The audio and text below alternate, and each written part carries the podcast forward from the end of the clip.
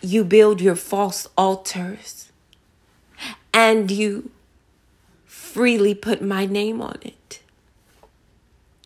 You build your false altars and you ignorantly put my name on it. You call and consider what you have done good by the measure of man. But I am God and I am not pleased. You rent your garments and you've turned your soul to be used, to manipulate, to try.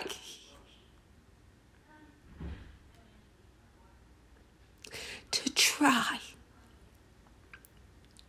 To try to gain, to try to control, but I am God.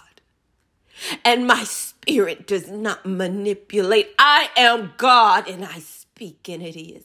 I am God and I speak and it shall be. I am God. Repent before it's too late. Repent and I will have mercy on you. Repent and I will save your soul, says the Lord. In Jesus' name, amen.